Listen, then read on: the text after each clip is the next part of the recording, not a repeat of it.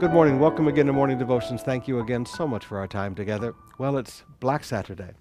Today that we are celebrating all that Jesus Christ has done for us, and we're looking forward to the great Easter musical tomorrow morning. But right now, I want us to come back to the book of Luke, chapter 22, and see something about Peter. Now, Peter's like so many of us.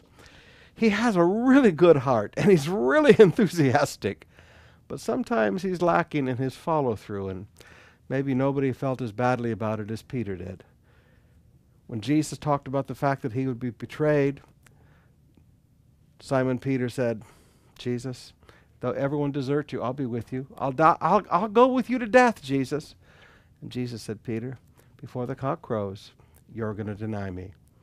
But you know what? Not only did he deny him, but he was enthusiastic about defending him.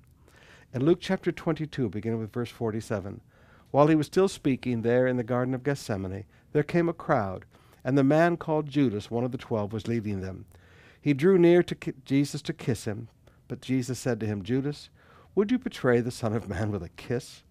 And when those around saw what would follow, they said, Lord, shall we strike with the sword? And one of them struck the servant of the high priest and cut off his right ear. And Jesus said, No more of this. And he touched his ear, and he healed him. Now, that must have been a very interesting healing service. Peter would have taken a sword very similar to this one, a sword from the Roman period in the time of Jesus. He would have taken this sword and struck, probably to kill. He was going to cut off his head. I mean, when you take off the ear and you're coming in like that, this was a blow to kill. But Malchus didn't die, he just lost his ear. Very painful experience. He would have been screaming and crying and the blood flowing, and all of a sudden Jesus just reaches down, picks up his ear, pops it back on, and heals him. That must have been an interesting response of the crowd.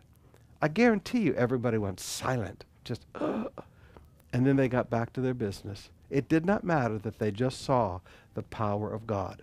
They were determined to arrest him and to kill him. They saw the power of God. They saw the life giver put an ear back on a man's head, a miracle they had never even heard of. And they were still determined to arrest him, bind him, and take him to the high priest. It is amazing what people will do when they're on a mission. They will, sit, they will look past all of the miracles, all the truth, all the reality, to stick with what they think they have to do.